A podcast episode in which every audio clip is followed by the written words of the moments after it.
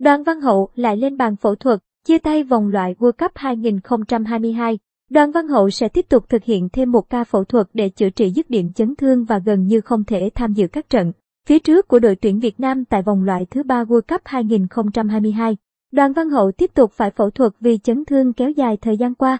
Ảnh anh Đoàn Văn Hậu từng được huấn luyện viên Park Hang-seo triệp tập dự vòng loại thứ hai World Cup 2022 tại UAE.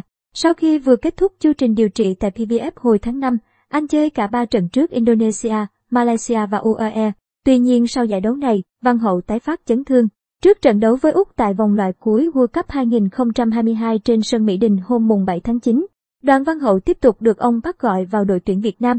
Tuy nhiên do chấn thương, hậu vệ quê Thái Bình sau đó được trả về câu lạc bộ.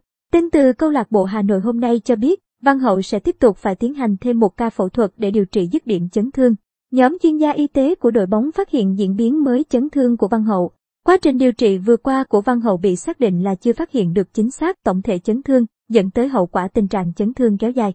Được biết, câu lạc bộ Hà Nội cũng đang tham khảo ý kiến từ Bộ phận Y tế Liên đoàn bóng đá Việt Nam VFF để lên phương án điều trị cho Văn Hậu.